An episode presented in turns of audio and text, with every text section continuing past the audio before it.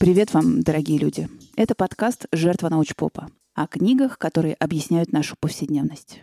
Меня зовут Аня Диардиева, и в каждом эпизоде я стараюсь рассказать вам об одной очень прикладной проблеме при помощи одной хорошей книги.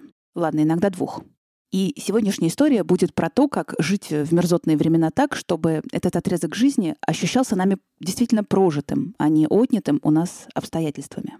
Рассказывать об этом буду при помощи моего любимого Джеймса Холлиса и его книги «Жизнь между мирами. Как найти ресурс в себе, когда все вокруг разваливается». Эту книгу я взяла в нонфикшн библиотеке издательства «Бомбора».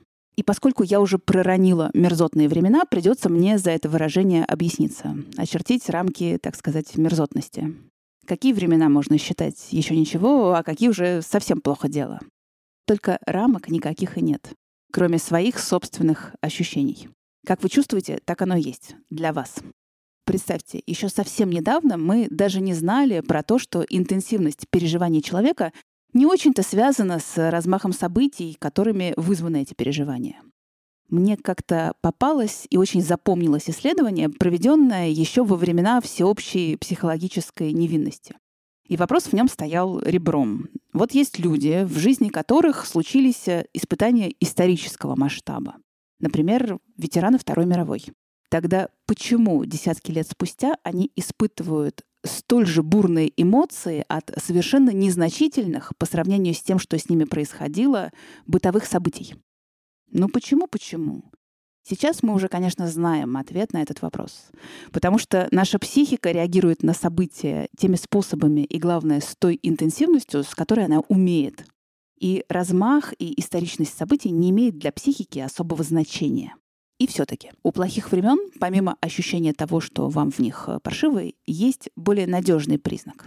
Когда большая часть того, что мы знали об устройстве мира и о том, как нам в нем жить, обнуляется когда, как раньше, уже невозможно, а контуры будущего в тумане. И что делать прямо сейчас, вообще непонятно. Такое случается не так уж и редко. И в моменты личного кризиса, а может быть при потере близкого человека или при внезапном наступлении эпохи перемены и культурных сломов. И теперь предстоит составить карту нового изменившегося мира, в котором все незнакомо. Но не сразу. Перед тем, как начать составлять карту изменившегося мира, мы обязательно проваливаемся в ситуацию межвременья, в котором как будто бы ничего не происходит, кроме ступора. В этом состоянии есть два очень непростых момента. Во-первых, приходится смириться с тем, что старое умерло, ушло безвозвратно, утрачено, все с ним покончено. Очень сложно перестать надеяться на то, что ну а вдруг оно отомрет, вдруг все откатится назад, вдруг прежний мир как-то вернется. И задача межвремени — расстаться с такой надеждой. Любому переходу предшествует смерть чего-то старого, старых планов, старых ожиданий, смерть собственной наивности, в конце концов. Это такой природный, естественный путь, путь развития чего-то нового путем смерти старого. И все-таки это очень болезненный путь. А второй болезненный момент, что на месте умершего старого на следующий день не вырастает ничего нового. Какое-то время на этом месте будет абсолютная пустота, в которой мы пока не можем ни ощутить, ни сформулировать того, что придет на смену старому. Мы попали вперед межвремени. Он может быть быстрым, а может затянуться на годы. И нам его придется прожить как-то так, чтобы не чувствовать себя жертвой обстоятельств, которые не мы выбирали. Кто справляется с такими переходами, тот получает в награду нечто большее, чем э, легкость и предсказуемость жизни. Он получает развитие. И об этом будет сегодняшняя книга.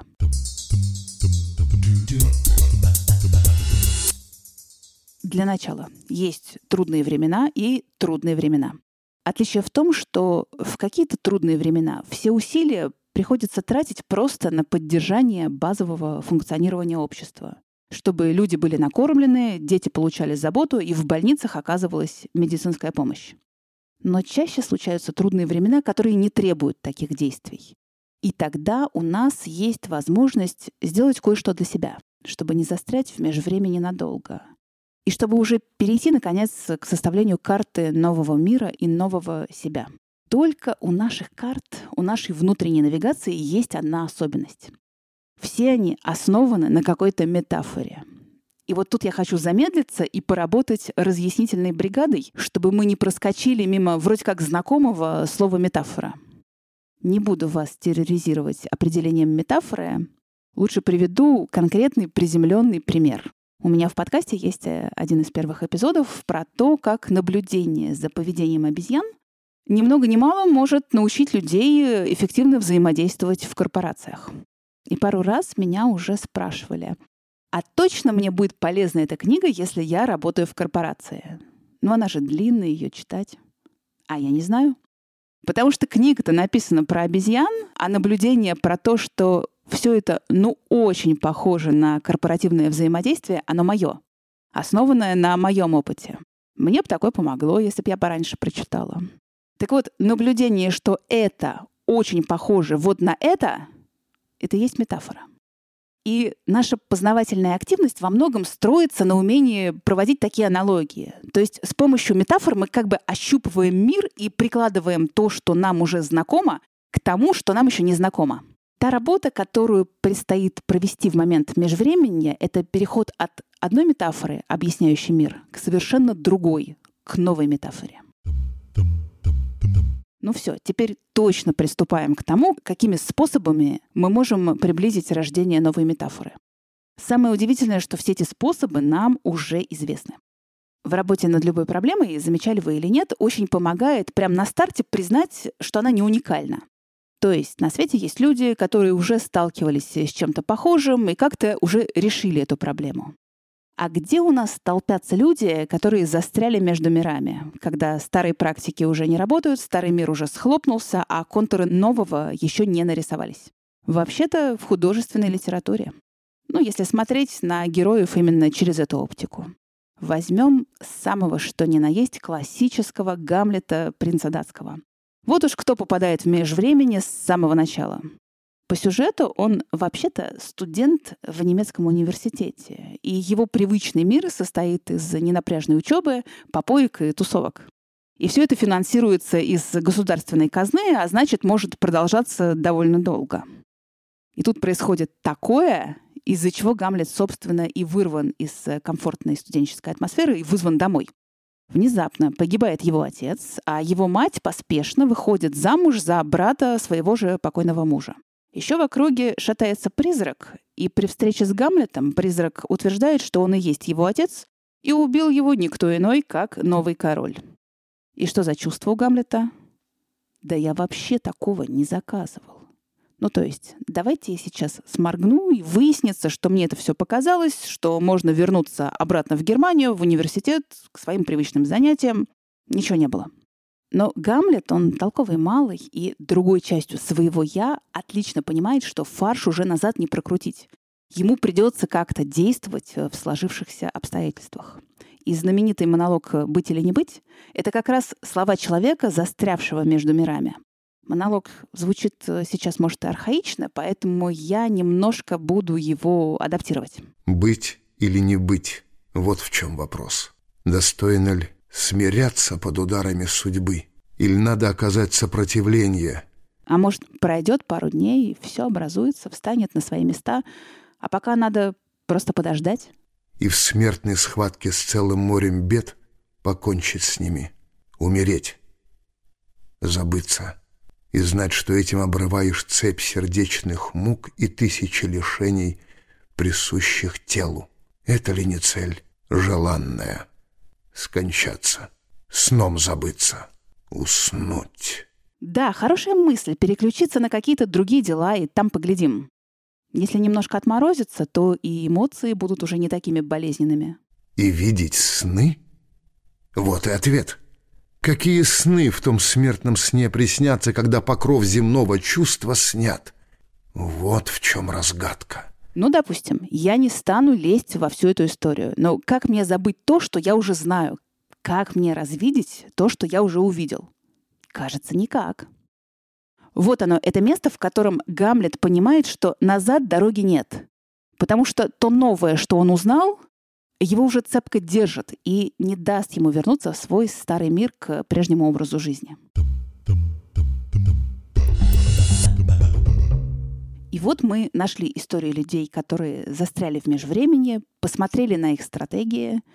Теперь самое время взглянуть на себя. И самый подходящий для этого инструмент — дневниковые практики. Но когда мы застряли в межвремени, нам поможет далеко не всякая дневниковая практика. Полезнее будет та, которая может сфокусировать нас на наших ценностях. Почему вдруг э, всплыли ценности? Потому что в момент пересборки картины мира хорошо бы пересобрать ее под себя, под свои собственные задачи. Даже тогда, когда кажется, что реальность меньше обычного приспособлена для наших ценностей. И, кстати, чем старше человек, тем важнее для него будет учитывать свои собственные ценности. Дело в том, что едва ли не всю первую половину своей жизни мы посвящаем тому, чтобы адаптироваться к миру, чтобы приспособиться под требования своей семьи, окружения, среды. По сути, все юные годы мы только и делаем, что доказываем себе и всем вокруг, что я человек, который достоин. Достоин, чтобы его приняли в стаю, достоин вот этой работы, достоин, чтобы его полюбили, достоин тысячи вещей. Доказываем мы это себе и другим с разной степенью успешности, делаем много попыток, но по сути-то мы бьемся над э, тактической задачей, потому что мы проявляемся через внешние требования к нам. В это же самое время стратегическая задача остается нетронутой. А стратегическую задачу можно сформулировать э, так. Как мне быть или стать собой? В чем мое глубинное «я»? Что через меня хочет войти в этот мир? Приходит время присваивать себе авторство своей жизни и самому для себя становиться главным авторитетом. И самое время ответить себе на пару вопросов.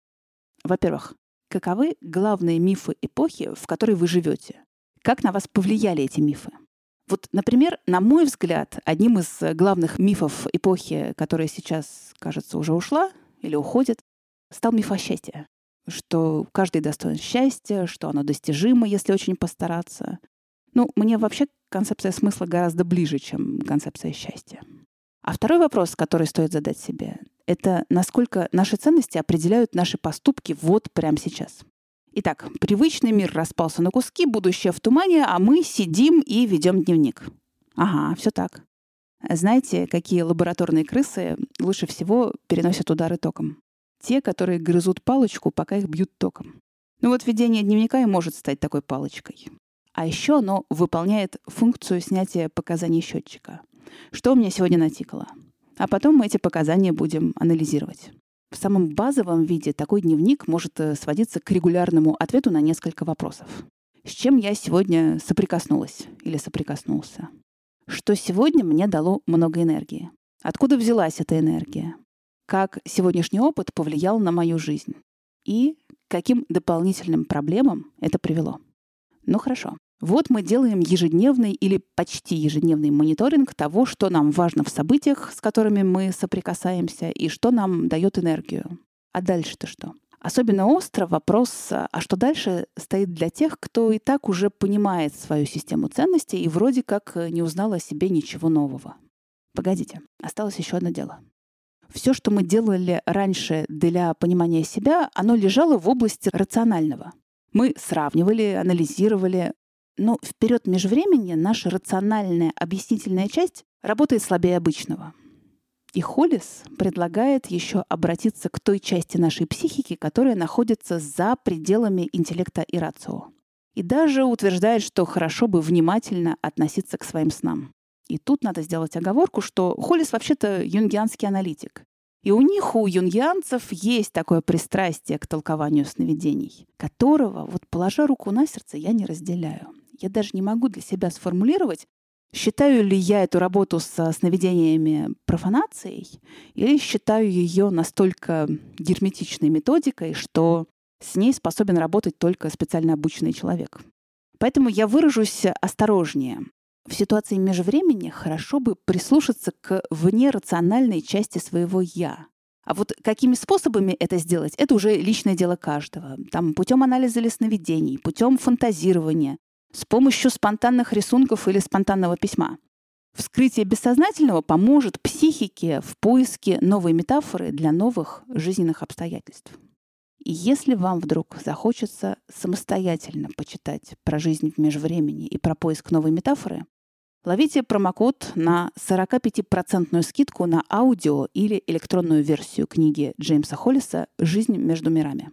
Промокод «Толк45» латиницей слитно при заказе этой книги на сайте Литрес. Промокод будет действовать в течение месяца с момента выхода этого эпизода. И под занавес, по традиции, вопрос из ботика. Вопрос сегодня длинный, поэтому я часть э, перескажу. В общем, слушатель рассказывает, как он сам себе устроил марафон по чтению нонфикшн книг, читал по книге в неделю, прикладывал усилия, чтобы втиснуть это чтение в свою остальную жизнь, и пришел к выводу, что, цитирую, «книги не сделали меня умнее и даже не сделали более эрудированным. Проблема в книгах или во мне?» Ну, поскольку я всю жизнь только и делаю, что докапываюсь к словам, к своим и к чужим, то позвольте прикопаться к сразу к двум вашим словам. Нонфикшн и умнее. Что у нас общего между сборником кулинарных рецептов, отрывным календарем и книгой про мотивацию персонала? Что они все, по сути, являются нонфикшеном. Этим словом, по иронии, обозначается все, что не является художественной литературой. Ну, мы же не предъявляем завышенных ожиданий к сборнику кулинарных рецептов и не рассчитываем, что нас сделает умнее. Более того, невозможно стать умнее, чем мы уже есть. Вот что выдано каждому из нас, то уже выдано. Но зато всегда можно как-то скомпенсироваться. Можно стать опытнее, можно стать внимательнее, можно стать информированнее. Но тут такое дело, что книги за нас эту работу не сделают и супер идеальных гайдов, которых прям можно приложить к своей жизни, таких гайдов они не дадут. Тогда на кой черт они нужны вообще, эти книги? Я предполагаю, что они нужны, чтобы мы смогли думать правильными словами. Знаете такую поговорку? Хорошее образование — это то, что остается, когда вы все забыли. И что там остается? А остается понятийный аппарат.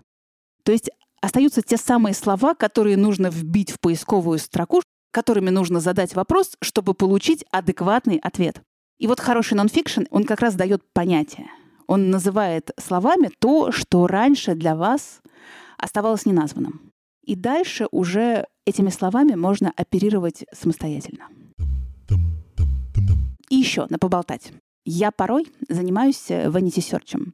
Что не сделаешь в поисках обратной связи? Ну, хочется же узнать, нравится людям подкаст или так себе и заметила, что меня раздражает. Не негативные отзывы — это законное право. Раздражает, когда люди пишут. Авторы подкаста рассказывают. Алло, какие авторы? Я тут всех развлекаю в одно лицо. Так вот, с недавних пор меня даже это перестало раздражать.